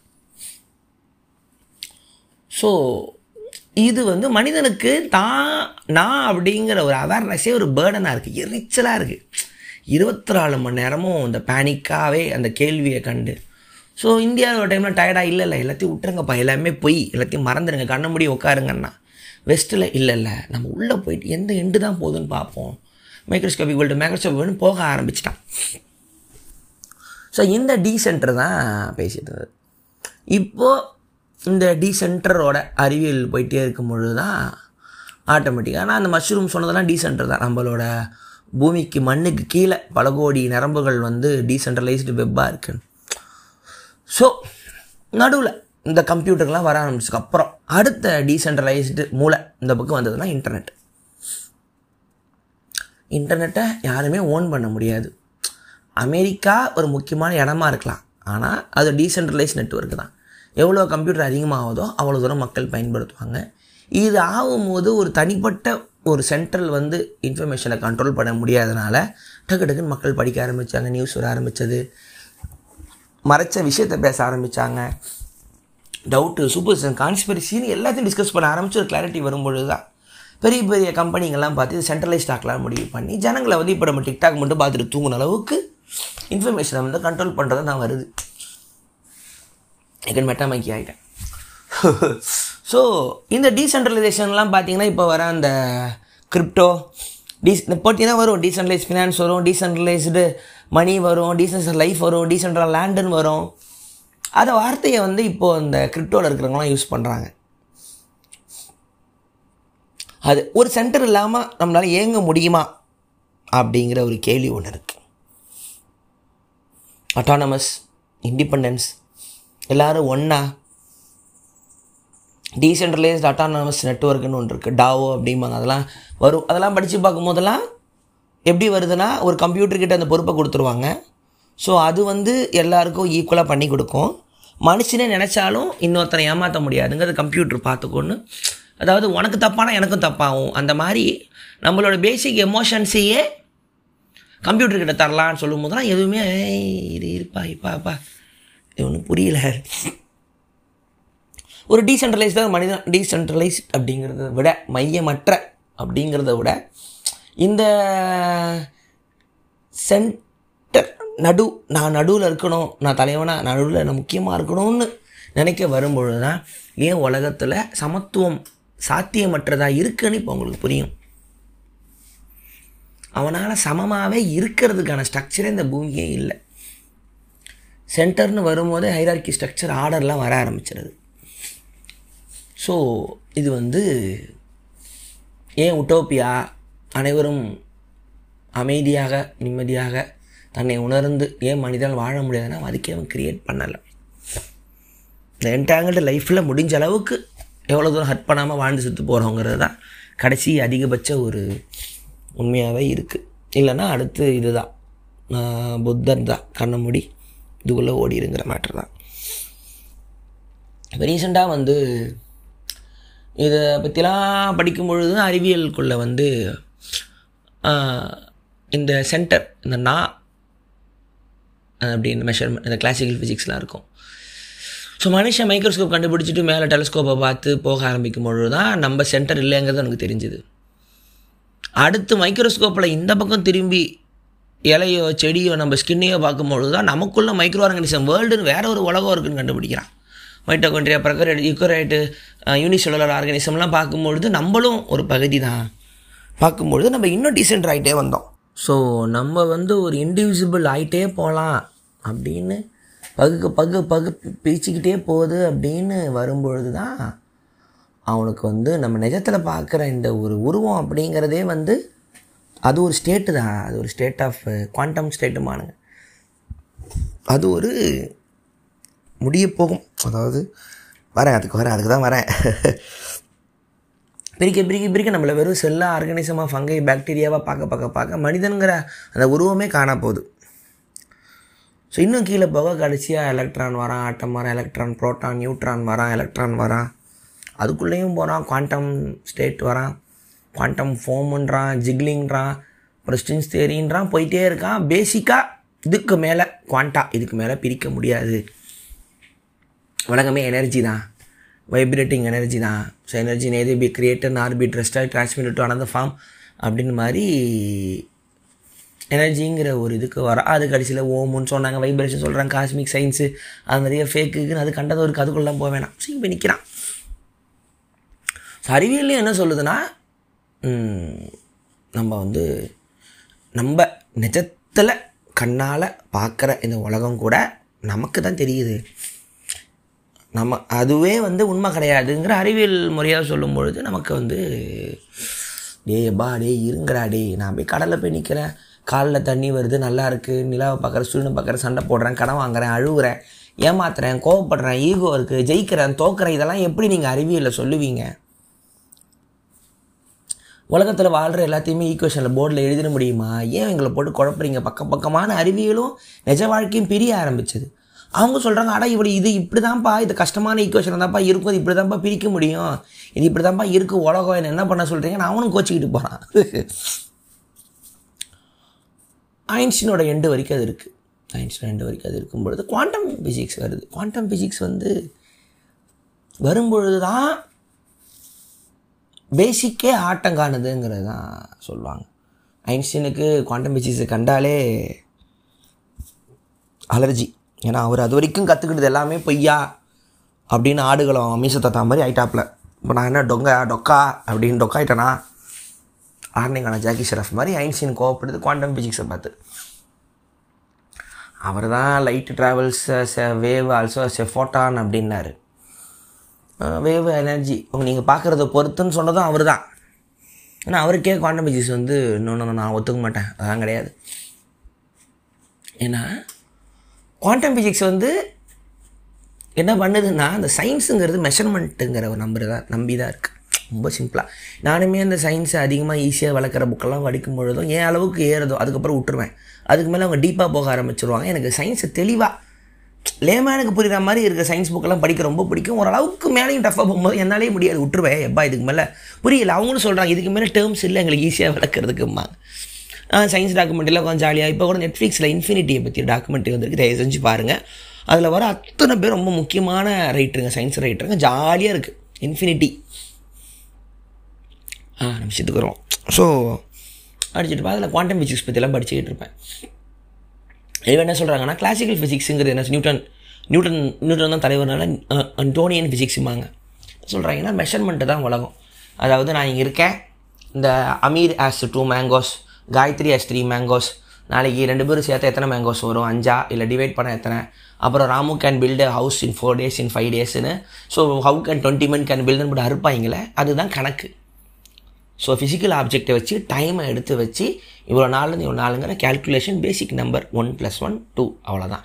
இங்கே ஒரு 1 அங்கே ஒரு 1 = 2, இதுதான் மெஷர்மெண்ட். இங்கே ஒரு கல் பார்க்குறோம், கண்ணுக்கு தெரியுது ஒரு கல், 2 செத்தா 2 கல், இது ஓகே. குவாண்டம் இங்கே கல்லே இல்லைன்றான். இதுதான் இங்கே பிரச்சனை. ஸோ என்ன நடக்குதுன்னா இந்த கேல்குலேஷன் மெஷர்மெண்ட்டு அதுக்கு ஒரு ஸ்பேஸ் தேவை நவுறதுக்கு, ஆனால் அந்த உலகம் வந்து ஒரு ஸ்பேஸு தேவை. இவனுங்க குவாண்டம் ஃபிசிக்ஸில் உள்ளே போயிட்டாங்க, ஆட்டம் எலக்ட்ரான் நியூட்ரான் அதுக்குள்ளே பார்க்கும்பொழுது உலகம் வேறு மாதிரி இருக்குது. அதில் வந்து என்ன நடக்குது அப்படின்னா, நீங்கள் வந்து லேபுக்குள்ளே உட்காந்து ஒரு எலக்ட்ரானியோ நியூட்ரானியோ இதெல்லாம் தப்பாக கூட இருக்கலாம். சயின்ஸ் ஃபேன்ஸ் எனக்கு தெரிஞ்சதை நான் அப்படியே புலம்புற ஒரு பாட்காஸ்ட் தான், பேசுகிற ஒரு பாட்காஸ்ட் தான். தப்பாக இருந்தாலும் கண்டுக்காதீங்க, அதை வந்து ஏன்னா தப்பாக சொல்லிட்டீங்கன்னு சொல்லி நீங்கள் கமெண்ட்டில் வந்து இன்ஸ்டாகிராமில் வந்து யாருமே என்னை திட்டக்கூட வேணாம், அப்படியே ஜாலியாகவே எடுத்துக்கிறேன். நானே ஒத்துக்கிறேன், எனக்கு எவ்வளோ தூரம் அறிவு இருக்கோ அதை வந்து ஈஸியாக ஒரு மனசார பேசுகிற ஒரு விஷயந்தான் இது. ஸோ என்ன சொல்கிறான்னா ஒரு மெஷர்மெண்ட் எப்படி எடுக்கிறாங்கன்னா, ஒரு சயின்டிஸ்ட்டு ஒரு கண்ட்ரோல்டு எக்ஸ்பெரிமெண்ட்டை ஒரு லேபில் வச்சு பார்த்து ஓகே இவ்வளோ நேரத்தில் இவ்வளோ நடக்குது, அடுத்த இவ்வளோ நேரத்தில் இவ்வளோ நடக்குது, ஸோ மொத்தமாக அவ்வளோ நடக்கும் அப்படின்னு ரீடிங் எடுப்பாங்க. குவாண்டமில் இல்லை, நீங்கள் எடுக்கிற ரீடிங் தப்பு. நீங்கள் வர்றதுக்கு முன்னாடி அந்த எலக்ட்ரான் வேறு இடத்துல இருக்குது, நீங்கள் வந்து நின்று ரீடிங் எடுக்கும்போது வேறு இடத்துக்கு ஓடிடுது, உங்களை பார்த்து வைக்கப்படுது அப்படின்றான். மாடங்கொம்மால் மாதிரி ஆயிடுச்சு தான் சொல்கிறீங்க. எப்படியா என்னை பார்த்தோன்னே எப்படியா எலக்ட்ரான் நவுறோம், எப்படியா நவுறுது, என்னை பார்த்து ஏன் அது ரியாக்ட் பண்ணுது அப்படின்றான். ஃபஸ்ட்டு அப்படி தான் ஆரம்பிக்கும். அப்போது நான் சயின்டிஸ்டாக இருந்தால் நான் உள்ளே வர்றதுக்கு முன்னாடி அது ஒரு ஸ்டேட்டில் இருந்தால் அது ஒரிஜினல் ஸ்டேட்டு, அதுதான் எனக்கு மெஷர்மெண்ட் வேணும். குவாண்டமில் என்ன ஆகுதுன்னா நீங்கள் உள்ளே போனாலே அந்த பொசிஷன் மாறுது அப்படின்னு சொல்லும்போது அப்போ எது ஒரிஜினல் மெஷர்மெண்ட்டுன்னு கேட்குறான். அடுத்து போகிறான் ஏன் மாறுதுன்னா நம்ம உள்ளே வர்றதுனால தான் மாறுதுன்னு தெரியுது. அதுக்கப்புறம் தான் தெரியுது நம்மளும் ஒரு எலக்ட்ரான்னு தெரியுது, நம்மளும் அந்த எலக்ட்ரானும் ஒன்று, நம்ம கம்யூனிகேட் ஆகுறோம் அப்படிங்குது. வெயிட் அ மினிட், அப்போது சயின்டிஸ்ட் தான் பிரச்சனையா, அப்போ எப்படி சயின்ஸை கண்டுபிடிக்கிறது பார்த்தியான்னு சொல்லிட்டு ஐன்ஸ்டீன் கோவப்படுறார். இப்படி தான் குவாண்டம் ஃபிசிக்ஸோட வரலாறு ஆரம்பிக்குது. அப்சர்வர் இஸ் த அப்சர்வ்டு அப்படிங்கிற நம்ம ஜே கிருஷ்ணமூர்த்தியோட வார்த்தை இங்கே வந்து நம்ம எடுத்துக்கலாம். எதை பார்க்குறியோ அதுதான் நீ அப்படிம்பார். ஸோ இது குவாண்டம் ஃபிசிக்ஸில் வச்சு பாருங்கள், நம்ம அப்சர்வ் பண்ணும்போது அங்கே ஒரு சேஞ்ச் நடக்குதுன்னா அது சயின்ஸில் 1000 சொல்லிக்கலாம். ஈக்குவேஷனில் உங்கள் கண்ணில் எலக்ட்ரான் அது வருது ஈக்குவேஷன் போட்டுக்கலாம். என்ன நடக்குதுன்னா நான் இல்லாமல் உலகம் நல்லா தான் இருக்குது, நான் உள்ள மனிதனான நான் வந்து நோண்டும் பொழுது தான் மெஷர்மெண்ட்டுங்கிறதே வருது, சயின்ஸுங்கிறதே வருது. ஸோ இங்கே பிரச்சனையே சயின்டிஸ்ட் தான். அப்போ சயின்ஸ் எப்படி சயின்டிஸ்ட்டே தேவையில்லை அப்படின்னா மயிருக்கு சயின்ஸு உலகம் பாட்டு நிம்மதியாக இருந்துட்டு போகுதுன்னு சொல்லும் பொழுது குவாண்டம் பிஜாடி என்னடா எங்களை டீசென்ட்ரு பண்ணுறீங்கன்னு ஒரு பிரச்சனை வருது. அப்போது ஒரு எலக்ட்ரானை இந்த இடத்துல தான் இங்கேருந்தான் ட்ராவல் பண்ணுறது மெஷர்மெண்ட்டே எடுக்க முடியாது. அன்சர்டனிட்டி தியரி, உல்ஃப்காங் பாலியா அவர் தான் நினைக்கிறேன், அன்சர்டனிட்டி தியரி வருது. அன்சர்டனா செர்டனா இந்த இடத்துல ஸ்பெசிஃபிக் டைம் அண்ட் பிளேஸில் ஒரு எலக்ட்ரானிக் தான் இருக்குன்னு சொல்ல முடியாதுன்ட்டாங்க. அப்போ எடுக்கிற மெஷர்மெண்ட்லாம் போய் அப்போ இத்தனாலாம் நீங்கள் எடுத்த நம்ம ரூலிங் ஸ்கேலில் பேப்பரில் எழுதுனதெல்லாம் அது ஓகே, அது நெஜக்கண்ணில் பார்க்குறோம், குவாண்டமில் அதெல்லாம் வராது தம்பி சாரி. அப்போ என்ன சொல்கிறாங்க, எல்லாமே எலக்ட்ரானு, அப்போ இதுதாங்களே எல்லாமே ஒன்றுடா. புத்தர் வராரு, everything is connected, everything is one. இந்த இன்டர் டிபெண்டன்ஸ்னு ஒன்று இருக்குது பௌத்தத்தில், இன்டர் டிபெண்டன்ஸ். நம்ம நாகார்ஜுனா, ஃபிலாசபர் நாகார்ஜுனா அதில் ஒரு தேர்ந்த தேரி எழுதினவர். ஏன்னா புத்தர் வந்து தியானம் பண்ணு கண்ணை மூடி செத்துப்போன்னு சொல்லி இறந்து போயிட்டார். அதுக்கப்புறம் ரொம்ப ஈஸியாக குழந்தைங்களுக்கு சொன்ன மாதிரி சொன்ன விஷயத்தெல்லாம் இன்னும் கொஞ்சம் தெளிவாக உட்காந்து எழுதுவாங்க, பக்கம் பக்கமாக எழுதுவாங்க. இன்டர் டிபெண்டன்ஸ், டிபெண்ட் ஆரிஜின் அப்படிம்பாங்க. ரொம்ப பயந்துக்கு வேணாம். அது என்ன சொல்லுதுன்னா, இந்த உலகத்தில் இந்த உயிர் இந்த உடல்னு ஒன்று இருக்குன்னா அது தனித்து இயங்க முடியாது. இந்த உலகத்தை அதை சுற்றி இருக்கிற எல்லாத்தோட ஒரு கனெக்ஷன் தான் நான். இந்த உடல் நான் தனித்தே இயங்க முடியாது. நான் எல்லோருத்தோட கனெக்ஷன்னா அந்த உலகம் மாற மாற நானும் மாறிக்கிட்டு இருக்கேன். அப்போ எனக்குன்னு ஒரு பர்மனெண்ட் ஸ்டேட்டே கிடையாதுங்கிற அனாத்தம் நான் சொன்ன அந்த டீசென்ட்ரிங் வந்து இங்கே வருது. இப்போ நீங்கள் கேட்டுக்கிட்டு இருக்கிற நீங்களோ இதை பேசிகிட்டு இருக்கிற நானோ எனக்கு என் வாழ்க்கையில் என் வீட்டில் என் குடும்பத்தில் நான் எங்கே பிறந்தனோ, எந்த ஊரில் படித்தனோ, நான் என்ன ஜாதியோ, நான் என்ன மதத்தில் இருந்தனோ, எனக்கு என்ன நடந்துச்சோ அதை பொறுத்து தான் இப்போ என் வாழ்க்கை இருக்குது. உங்களுக்கும் அதே தான். இது எதுவுமே உங்களுக்கு தரப்பட்டது இல்லை. ஆனால் உங்களுக்கு நடந்த எக்ஸ்டர்னல் ஃபேக்டரால் தான் இன்றைக்கி நம்மளால் தனித்து இந்த மொமெண்ட்டு ஒவ்வொரு மொமெண்ட்டும் அந்த உலகத்தோடு கனெக்ட் ஆகி தான் நம்மளோட வாழ்க்கை இருக்குன்னா டிபெண்ட் ஆரிஜின் சொல்லும் பொழுது நீ ஒரு தனிப்பட்ட எக்ஸிஸ்டன்ட்டாகவே இல்லை, நீ ஒரு தனி ஆளே இல்லை, உன்னை அப்படி பார்க்காதேன்னு சொல்கிறது இந்த குவாண்டம் ஃபிசிக்ஸில் சயின்டிஸ்ட்டுக்காக தான் நடக்குது. சயின்டிஸ்ட்டாக உன்னை தனியாகவே நீ பார்க்க முடியாது மயிறு. நீ நிற்கும் போது அங்கே எலக்ட்ரான் நீ என்னத்தையும் எடுத்துகிட்டு இருக்காங்க மெஷர்மெண்ட்டை. நீ அதுவும் ஒன்று அறிய சிவனும் ஒன்று அறியாதவும் இல்லை மண்ணுன்னு திருப்பி அது வந்து நிற்கிது. ஸோ அது அப்பயே சொல்லிட்டு போயிட்டானுங்க டிபெண்ட். ஸோ ஒன்றை நம்பி இன்னொன்று இருக்குது. இது பாருங்களேன், இந்த இன்டர் டிபெண்டன்ஸ் வந்து பார்த்திங்கன்னா ஒவ்வொரு உயிரும் உலகத்திற்கு அத்தனை உயிரையும் நம்பி எல்லா உயிருமே இருக்குதுன்னு சொல்லும் பொழுது ஆட்டோமேட்டிக்காக அந்த உலகத்தை எவ்வளோ அழகாக வச்சுக்கலாம் அப்படிங்கிற ஒரு அன்பு நமக்கு வந்துடுது. நான் இருக்கிறேன்னா என்னை சுற்றி இருக்கிற மரம் செடி கொடி மேகம் எல்லாமே என்னை வளர்க்குது, நான் அதுங்களை வளர்க்குறேன், நான் அதுக்கு இருக்கேன், அதுங்க எனக்கு இருக்குது அப்படிங்கிற அறிவு நமக்கு வந்து தனிப்பட்ட இந்த ட்ரெஸ்ஸு பேண்ட்டு போட்ட இந்த உருவம் கடலின்னு நான் பார்த்துருக்குற இந்த உருவம் தான் அது நம்ம நினச்சிக்கிறதா இங்கே தப்பாகவே இருக்குது. ஸோ உலகம் வந்து மாயை அப்படிங்கிறது உலகத்தை பொய்யின்னு சொல்லலை, நம்ம நினச்சிக்கிட்டு இருக்கிற இந்த விஜய வரதராஜு தான் பொய்ங்கிறது தான் இங்கே நம்ம மறுக்கவே ஆன்மீகமாக இருந்தது. இப்போ அறிவியலும் சொல்லுது எதையும் தனிப்பட்டு தனித்து ஒரு விஷயத்தை நீங்கள் பார்க்கவே முடியாது, எல்லாமே ஒன்று ஒன்று கனெக்டடு. ஸோ மாறிக்கிட்டே இருக்குது. எவ்ரி திங் இன் ஃப்ளெக்ஸ் அப்படின்ற இது ஹெராக்லிட்டிஸ் சொன்னது. மாறிக்கிட்டே இருக்குது. ஒரே ஆற்றுல ஒரே மாதிரி ரெண்டு முறை கால் வைக்க முடியாது. அதாவது ஒவ்வொரு செகண்டும் மாறிக்கிட்டே இருக்குது. ஸோ குவாண்டம் ஃபிசிக்ஸ்க்கு இப்போ என்ன பண்ணுறதுன்னு புரியல, இந்த அன்சர்டனிட்டி தெரிய வருது. ஆனால் குவாண்டம் என்டாங்கிள்மெண்ட்னு ஒன்று இருக்குது. அது அது வந்து போ அடுத்த ஸ்டெப் அது. ஸோ ஒரு ரெண்டு இது எடுக்கிறோம், எலக்ட்ரான் எடுக்கிறோம். ரெண்டு எலக்ட்ரானை எடுத்துகிட்டு ரெண்டுத்துக்கு ரெண்டு ப்ராப்பர்ட்டி இருக்குது, கனெக்டடாக இருக்குது. இன்னொரு எலக்ட்ரானை பல கோடி கிலோமீட்டருக்கு தள்ளி அந்த பக்கம் அமிச்சிட்டோம். இப்போ இந்த எலக்ட்ரானை நம்ம என்ன சேஞ்ச் பண்ணுறோமோ அதுக்கேற்ற மாதிரி அந்த எலக்ட்ரானும் சேஞ்ச் ஆகுது அப்படின்றாங்க. எப்படி இது மாறுது? இது அவங்க டீப் சயின்ஸை ரொம்ப சிம்பிளாக சொல்கிறேன். அது எப்படி இந்த எலக்ட்ரான் அனுப்புகிறாங்கன்னு எனக்கு தெரியாது. எப்படி மாறும், அது எப்படிங்க மாறும்? இங்கேருந்து யாருக்கு மெசேஜ் அனுப்புகிறா? உலகத்தில் அதிகபட்ச ஸ்பீடாக போகக்கூடியது லைட்டு அப்படின்றாங்க. இதைப்படி பார்த்தா லைட்டை விட ஸ்பீடாக ஒன்று போதே என்ன அப்படின்றாங்க. அப்போ ஆல்ரெடி இந்த ரெண்டு எலக்ட்ரானுக்கு ஒரு ஃபேட் இருக்கா, இப்படி தான் நடக்கணும்னு இருக்கா? எப்படி தெரியுது? என்ன போகுது? அதிலிருந்து அடுத்ததுக்கு வரான் லைட் இல்லை, அங்கே போகிறது இன்ஃபர்மேஷன் அப்படின்றான். இது இன்ஃபர்மேஷன் போகுது, இன்ஃபர்மேஷனாக ஒரு குவான்டிட்டி ஆகிறான். அதுதான் இப்போ இருக்கிற டெலிஃபோனோ நீங்கள் ஃபோனோ இங்கே இருக்கிற கம்ப்யூட்டரோ அது எல்லாமே அதுதான். இப்போ நான் பேசுகிறேன், இப்போ நான் வந்து ஹைன்னு என் ஃப்ரெண்டுக்கு மெசேஜ் அனுப்புகிறேன்னா நான் இங்கே நினச்ச எப்படி இருக்க அப்படிங்கிற கேள்வி அடுத்த செகண்டில் அங்கே இருக்கிற ஒருத்தனுக்கு போகுது அப்படின்னா அது சயின்ஸ், அறிவியல். அதை கொண்டு வந்துட்டோம். அங்கே ஒரு இன்ஃபர்மேஷன் வந்து அடுத்த ஸ்பீடில் பாஸ் ஆகுது. நான் ரொம்ப சிம்பிளாக சொல்கிறேன், இது அவ்வளோ சிம்பிளும் கிடையாது. ஸோ இந்த ஒரு குழப்பம் வந்து இருந்துகிட்டு இருக்கும்பொழுது தான் ஒரு ஃப்ரெண்டு ஒருத்தர் டாக்டர் நடராஜன் ஒருத்தர், ஸோ குவாண்டம் ஃபிசிக்ஸில் சயின்டிஸ்ட்டாக இருக்கார், பேப்பர்லாம் எழுதியிருக்காரு. நம்ம ஒர்க்லோடி ஃபேன். அவர் கூட பேசிக்கிட்டு இருந்தேன். அவர் நிறைய ஆங்கரில் வாய்ஸ் மெசேஜ்லாம் அனுப்புவார். குவாண்டம் ஃபிசிக்ஸ் பற்றிலாம் பேசிக்கிட்டு இருந்தார். லிங்க்லாம் அனுப்பிச்சிட்டு இருக்கும்போது டாக்டர் கார்லோ ரொவெல்லி அப்படின்னு ஒரு சயின்டிஸ்ட் அவரோட ஆர்டர் ஆஃப் டைம் அப்படிங்கிற புக்கை வந்து கொடுத்தாரு, படிங்க நல்லாயிருக்கும். லிங்க்லாம் அமிச்சார். யூடியூப் இன்டர்வியூலாம் பார்த்தேன். ரொம்ப நான் தேடிக்கிட்டு இருந்த ஒரு சயின்டிஸ்ட் வந்து கவிஞனாக என்கிட்ட பேசுவானா அப்படின்னு ஆசையில் தேடும்பொழுது அந்த புக்கு அழகாக இருந்துச்சு, ஆர்டர் ஆஃப் டைம். அது படிச்சுட்டு இருக்கும்போது அடடா இப்படி எவனும் சயின்ஸ்லேருந்து என்கிட்ட பேசலையாடா அப்படிங்கிற மாதிரி ஒரு ரசித்தேன். டைமை பற்றி ரொம்ப சூப்பராக பேசிக்கிட்டு இருந்தார். இந்த விஷயம்லாம் அவர் எல்லா குவாண்டம் ஃபிசிக்ஸும் ஒரு டைமில் நின்றுவாங்க. அவர் ரொம்ப அழகாக பேசிக்கிட்டு இருந்தார். டைம்னால் என்ன, நம்ம எப்படி பார்க்குறோம், அது வந்து போயிட்டு இருந்துச்சு. இந்த இதெல்லாம் இதை பற்றிலாம் வரும்பொழுது தான் அது அழகாக வந்து ஒரு இடத்துல வந்து முடிக்கலாம். அதில் வந்து ரொம்ப அழகான விஷயம் ஒன்று என்ட்ரோபின்னு ஒன்று பேசிகிட்டு இருந்தாங்க. அதில் என்ன வருதுன்னா, ஏன் நேரம் வந்து ஃபார்வேர்ட்லேயே போகுது? இப்போது டைம் மிஷின் இருக்குது, டைம் மிஷின் படம் வருது, ஆனால் டைம் மிஷின் போக முடியுமா, பேக்வேர்ட்ஸில் போடாமான்னு இமேஜினேஷன் இருக்குது. நிஜத்துலேயே நடக்கலை. ஒரு பாட்டில் உடையுது, ஏன் பாட்டில் உடஞ்ச பாட்டில் ஏன் ரிவர்ஸுக்கு போகிற மாதிரி ஏன் நடக்க மாட்டேங்குது, ஏன் பண்ண முடியல கேட்குறாங்க. இது வந்து அறிவியலில் கண்டிப்பாக கேள்வி இருந்திருக்கும். இப்போது கடல்லேருந்து மழை வருது, திருப்பி மழையாக வந்து கடலாக வருதுங்கிற அந்த ரொட்டேஷன் சார் கதை வேறு.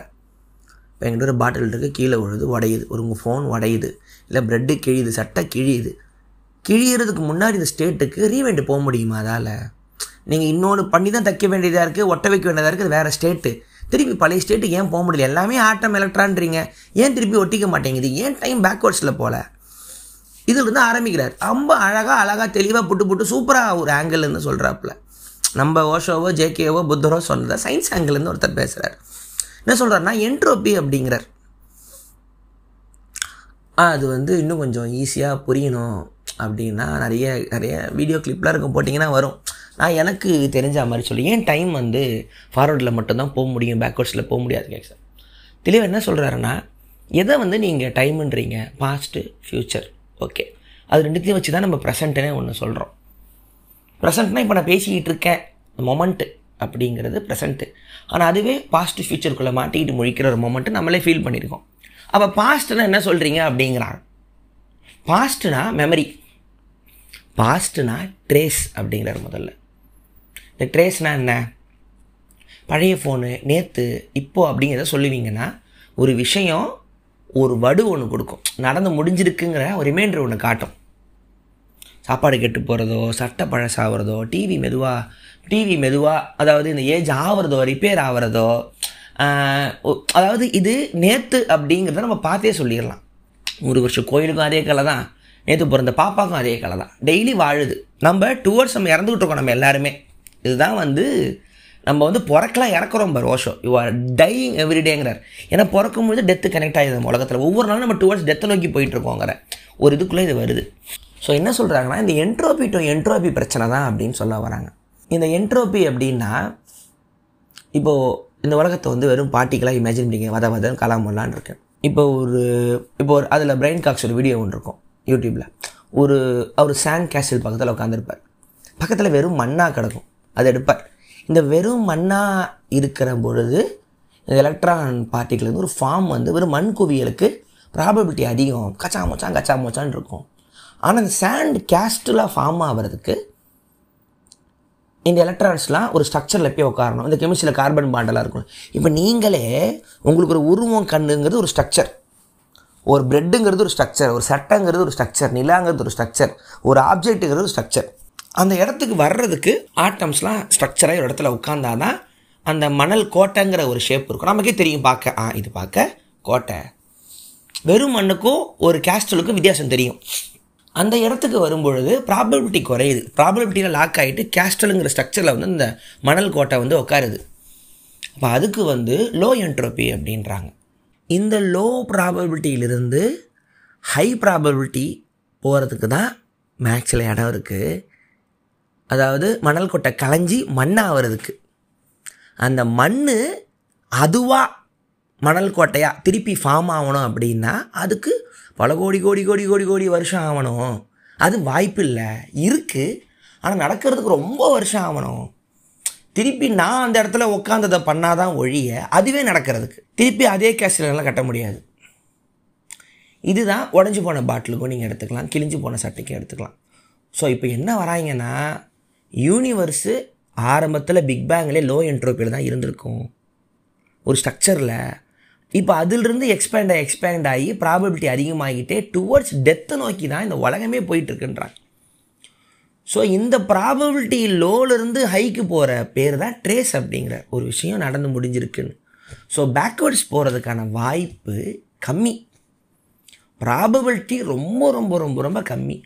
ஸோ லோ ப்ராபபிலிட்டிலேருந்து ஹை ப்ராபபிலிட்டிலாம் திருப்பி வரவே முடியாத ஸ்டேட்டை நோக்கி தான் உலகம் போயிட்டுருக்கு அப்படின்னு படிக்கும் பொழுது தான் பாஸ்ட்டு ஃப்யூச்சர் இந்த ப்ரெசண்ட்டுங்கிற விஷயம் எப்படி மனுஷனுக்கு அதை வந்து கணக்கில் எடுத்துக்கிறான் அப்படிங்கிற விஷயம் ஒன்று சொல்கிறாங்க. கொஞ்சம் சுற்றுறேன் இழுக்கிறேன், எனக்கு இந்த புக்கை படித்தவங்கிட்ட சொல்லணும்னு ஆசையாக இருந்துச்சு இந்த ஒரு விஷயத்தை. ஸோ இப்போ நான் ஒரு உருவமாக இருக்கேன்னா, இந்த உருவம் ஒன்ஸு ஃபார்ம் ஆகிடுச்சுன்னா இந்த உருவம் அழியிறதை நோக்கி தான் போயிட்டே இருக்கும். திருப்பி இதே உருவத்தை மெயின்டைன் பண்ணுறதுக்கான இது அறிவியல்ல இல்லை, எனர்ஜியிலே இல்லை, லா ஆஃப் தெர்மோடைனமிக்ஸில் இல்லை அப்படின்னு சொல்லும் பொழுது தான் ஏன் நம்ம ஃபார்வர்டில் எல்லாமே போகுதுங்கிறது உங்களுக்கு புரியுன்றாங்க. ஸோ இதில் வந்து ரவோலி வந்து கடைசியாக என்ன சொல்கிறாரு அப்படின்னா, பாஸ்ட்டு ப்ரெசண்ட்டு ஃப்யூச்சர் அப்படிங்கிற குழப்பத்துக்குள்ளே உங்கள் மைண்டு ஸ்ட்ரக்சருக்குள்ளெலாம் குழப்பாமல் எது ரியாலிட்டி அப்படின்னு ஒரு விஷயத்தை வந்து தேடி சயின்ஸ் வந்து போயிட்டு இருந்துச்சு. அல்டிமேட் சயின்ஸ் தியரி இதுதான் ஈக்குவேஷன் ஒன்று வாழ்க்கையில் இல்லை. அவர் தெளிவாக சொல்கிறார், எது ரியாலிட்டின்னா இப்போது உங்கள் முன்னாடி நீங்கள் எதை ஃபோக்கஸ் பண்ணி பார்க்குறீங்களோ அதுதான் ரியாலிட்டி. அதுக்கு பேர் பெக்யூலாரிட்டி அப்படிங்கிறார். அதுக்கு இன்னொரு அழகான வார்த்தை ஒன்று சொல்கிறாரு, பிளர்ரிங் அப்படிங்கிறார். என்ன பிளர்ரிங்னா, இப்போ உங்கள் முன்னாடி இருக்கிற ஒரு பொருளை பார்த்தீங்கன்னா அதை சுற்றி இருக்கிற மற்ற பொருளை உங்கள் கண்ணுக்கு பிளர்ராக தெரியும்.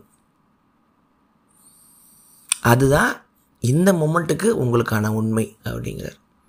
சும்மா ஒரு நிமிஷம் ட்ரை பண்ணி பாருங்கள், எல்லாத்தையும் மறந்துடுங்க. நீங்கள் படித்த புக்கு, உங்கள் பாஸ்ட்டு, நீங்கள் யார், உங்கள் ட்ராமா, உங்கள் அப்யூஸ், உங்கள் ஹராஸ்மெண்ட்டு, உங்கள் தோல்வி எல்லாத்தையும் விட்டுட்டு ஒரு 10 செகண்ட் நான் அப்படியே நான் பாட்காஸ்ட்டில் அமைதியாக இருக்கேன். உங்கள் முன்னாடி எதிர்த்தாப்பில் இருக்கிற ஒரு விஷயத்தை ஆட்டோமேட்டிக்காக மற்றதெல்லாம் பிளர் ஆகிரும். இருக்கிற விஷயத்த ஒரு 10 செகண்டு இப்போ நம்ம பார்க்க போகிறோம், அதுதான் இந்த மொமெண்ட்டுக்கு உங்களுக்கான உண்மை. 3, 2, 1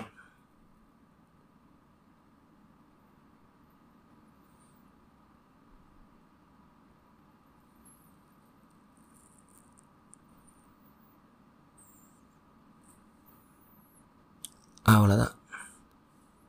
இவ்வளோதான் உலகம், இவ்வளோதான் உண்மை. இந்த நொடி, இந்த நொடி மட்டுமே உண்மை. ஆனால் ஒவ்வொரு நொடியும் உங்கள் முன்னாடி உண்மையை நீங்கள் தான் தேடி போயிட்டே இருக்கணும். நம்ம இந்த மொமெண்ட் டு மொமெண்ட் வாழாமல் நம்மளை சுற்றி ஒரு வட்டம் நம்மளாம் நினச்சிக்கிட்டு இருக்கும் பொழுது அந்த வட்டம் கண்டிப்பாக ஒரு நாள் உடையும். உங்கள் ஆசை உடையும், உங்கள் கனவுகள் உடையும், லட்சியம் உடையும், வெற்றி வரும், தோல்வி வரும், நண்பர்கள், குடும்பம், காதல் எல்லாமே உடையக்கூடியது தான். உலகமே towards high entropy, towards probability செதறி அழிவை நோக்கி தான் ஓடுது. அழிவை நோக்கி போகிற ஆர்கனிசமில் இழுத்து பிடிச்சி இந்த ப்ரெசண்ட்டுங்கிற ஒரு டென்ஸை உருவாக்கி அதில் அழகை உணரலாம் அப்படின்னு கண்டுபிடிச்சவன் மனுஷன். நானும் நீங்களும் இந்த உடம்புக்கு நம்ம வர்றதுக்கு பல கோடி வருஷம் கஷ்டப்பட்டுருக்கோம். இந்த உடம்புக்கு, இந்த உடம்பில் உக்காந்து இந்த கான்ஷியஸுங்கிற அந்த டிவைனை உணரக்கூடிய ஒரே மிருகம் நம்ம. இந்த நொடி இந்த அளவுக்கு இப்படி ஒரு இந்த அளவுக்கு கூட நம்ம டிஸ்கஷனில் இப்போ நமக்கு இந்த மொமெண்ட்டில் இருக்கிறதுக்கு கூட உலகத்தில் பல கோடி மிருகத்தால் முடியலை, மனிதனால் மட்டும்தான் முடியும். அவனுக்கு கடவுள் தேவையில்லை, அவன்தான் கடவுள். அதை அவன் ஒத்துக்கிறது இல்லை, ஒத்துக்க பயம். ஒவ்வொரு நொடியும் வாழ்கிறதுக்கு எல்லா மனிதனுக்கும் பயம்.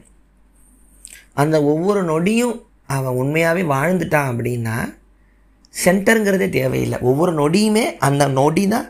இப்போ நீங்கள் இருந்த அந்த 10 செகண்டு தான் உங்கள் சென்டர்.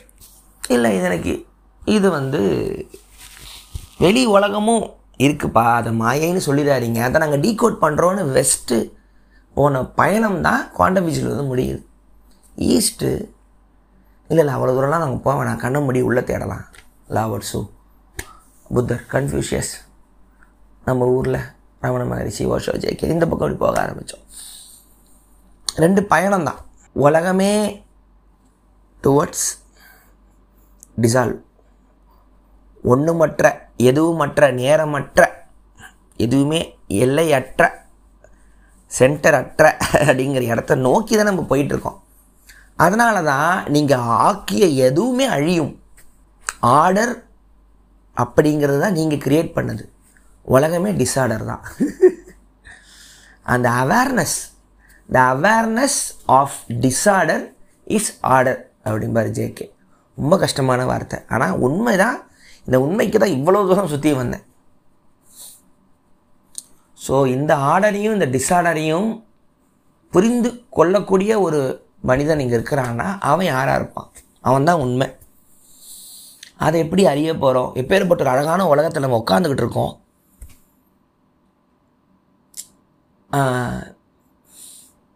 அது வந்து பேசி பேசி நல்லா இருக்குது, டயர்டாகிடுது, ஆனால் நல்லா இருக்குது. இவ்வளோ இவ்வளோ பேராவது என் கூட உட்காந்து ஷேர் பண்ணி நம்ம இதை பேசிகிட்டு இருக்கோங்கிறதே எனக்கு ஓக்கல்லி கம்யூனிட்டி மேலே ஒரு ஹாப்பி.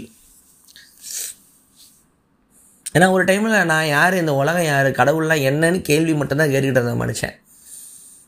அதுக்கப்புறம் எல்லாமே தலைகளாக ஆயிடுச்சு. இப்போ திருப்பி இது மூலமாக சரி நான் மட்டும்தான் அதை யோசிச்சுக்கிட்டு இப்போ நினச்சா இல்லை இல்லை உலகம் ஃபுல்லாக உங்களை மாதிரி நாங்களும் யோசிச்சுக்கிட்டு இருக்கோனே அப்படின்னு சொல்லி எல்லாம் பேசும்போது தான் சந்தோஷமாக இருக்கும்.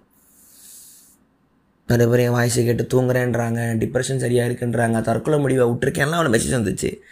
அது எனக்கு வந்து இதெல்லாம் நடக்குங்கிற ஐடியா வந்து எனக்கு இல்லை. நான் வந்து எனக்கு உண்மையாக நான் உண்மையான யார் அப்படிங்கிறத ஏதோ ஒரு இடத்துல சொல்லணும்னு ஆசைப்பட்டது தான் இந்த பாட்காஸ்ட்டு. இப்போ குவாண்டம் ஃபிசிக்ஸில் இருக்கிற ஒரு சயின்டிஸ்ட் வந்து நீங்கள் உங்கள் கிட்டது நிறைய நான் கற்றுக்கிட்டேனேன்னு சொல்லும் பொழுது சயின்ஸே தெரியாது எனக்கு அது எவ்வளோ சந்தோஷமாக இருக்குன்னு ஒரு நிமிஷம் வச்சு பாருங்கள். அது வந்து ஒரு மாதிரி அது மாதிரி ஒரு நல்ல மொமெண்ட்டு. இப்போ அவர் எனக்கு அவர்கிட்ட இப்போது ஒரு அறிவியலில் உண்மையை தேடுற ஒருத்தரும் அது தெரியாமல் அது டெய்லி கலை மூலமாக தேடிட்டு இருக்க ரெண்டு பேரும் பேசிக்கிற மாதிரி அமைஞ்சதுமே இந்த பாட்காஸ்டால் தான். ஸோ அவரையும் ஒரு எபிசோடில் வந்து கூட்டியாடலாம். அவருக்கு அவர் எது பாட்காஸ்ட் கேட்கும்போது அவருக்கு எது ஷாக்காக இருக்கும். ஸோ அதுதான் நடுவு ரெண்டு வீடியோ பாட்காஸ்ட்டு போட்டேன். அது ரொம்ப ஒரு ஸ்பெஷல் எபிசோடு தான் இருந்தால் வீடியோஸ் மட்டும் ட்ரை பண்ணி பார்க்கலாம் அப்படின்னு ஐடியா. மற்றபடி இனிமேல் வர வாரங்களில் வந்து பாட்காஸ்ட் தொடர்ந்து வந்துக்கிட்டு இருக்கோம், நிற்காது. அதுக்கான டைம் நான் ஒதுக்கிக்கிறேன். அப்புறம் ஷும்மி வண்ணக்காவை எங்களோட கெஸ்ட்டு கிரிஞ்சு ஃபேமிலி டேல்ஸ் இருக்கும், கொஞ்சம் ஓட்டு போடுங்க அவன் கேட்க சொன்னாங்க. எனக்கு நான் ரொம்ப சுமாராக சொல்லியிருந்தேன். ஏன்னா என் ஃபேமிலி வந்து கிரிஞ்சு கூட இல்லை, லேகு, அதனால் பெருசாக கதை இருக்காது. அதனால் எனக்கு தெரிஞ்ச கதையை சொல்லியிருந்தேன், அவ்வளோதான். அதனால் அது ஒன்று போச்சு, நல்லா ஜாலியாக போச்சு பசங்களோட. கொஞ்சம் ட்ரையாக இருக்கும் சப்ஜெக்ட்டு, பட் எனக்கு டீசென்ட்ரிங் த ஹீரோ, தலைவர்களை டீசென்டர், மையமற்று மையமில்லாத இது சாத்தியமற்ற ஒரு கனவு தான். அது கனவு கூட இல்லை, அது ஒரு இது வாழ்க்கை. ஒரு சாபமா இல்லை சவாலா இல்லை உண்மையை தேடி அலையிற ஒரு பைத்தியகாரத்தனமான ஒரு மனிதர்களாக நம்ம அதை வேறு வேறு பேரில் போட்டு குழப்பிக்கிறோமா? நம்ம சில சமயம் மிருக மாதிரியே நம்ம இருந்துக்கலாமோன்னு தோணும். அதுங்க பாரு சாப்பிடுது, தூங்குது, கறிக்கு போட கூட அதுங்களுக்கு தெரிய மாட்டேங்குதுன்னு இருக்கிற மாதிரியே இன்னசென்ஸ் இஸ் பிளெஸ்ஸும் மேட்ரிக்ஸில். ஆனால் திருப்பி அன்கான்ஷியஸ் ஸ்டேட்டுக்கும் போக முடியாத, ஃபுல் கான்ஷியஸ்க்கும் போக முடியாத ஒரு மேட்னஸ் லெவலில் மாட்டிக்கிட்டு முழிக்கிற ஒரு மனிதன் தான். Man is a bridge between animal and God, Nietzsche. இதுதான் உண்மை. நம்ம ஒரு பாலம், நம்மளை தாண்டி போகலாம். ஆனால் இது நிலை, இது வந்து நமக்கு சஃபரிங் தான். இதை தாண்டி போகிற ஸ்டேட்டு தான். பின்னாடி போக முடியாது, ஃப்ரண்ட்டில் மட்டும் தான் உங்களால் போக முடியும் டைம் மாதிரி. நன்றி. அப்புறம் சப்போர்ட் வாக்குலொலி அப்புறம் உங்களுக்கே வந்து தெரியும், பார்த்துக்கலாம். So happy. இது உங்கள் விஜய் வரதராஜன், வாக்குலொலி. விஜய் வரதராஜன் ஓக்கலொலி ஓக்கலொலி ஓக்கலொலி. அனைவருக்கும் வணக்கம். நீங்கள் கேட்டுக்கொண்டிருப்பது பொங்கல் விஜய் வரதராஜன் ஓக்கலொலி. आप है तमिल पीपल कॉलेज नहीं है, विजय वरदराज वकलोली का पॉडकास्ट ये कहना है.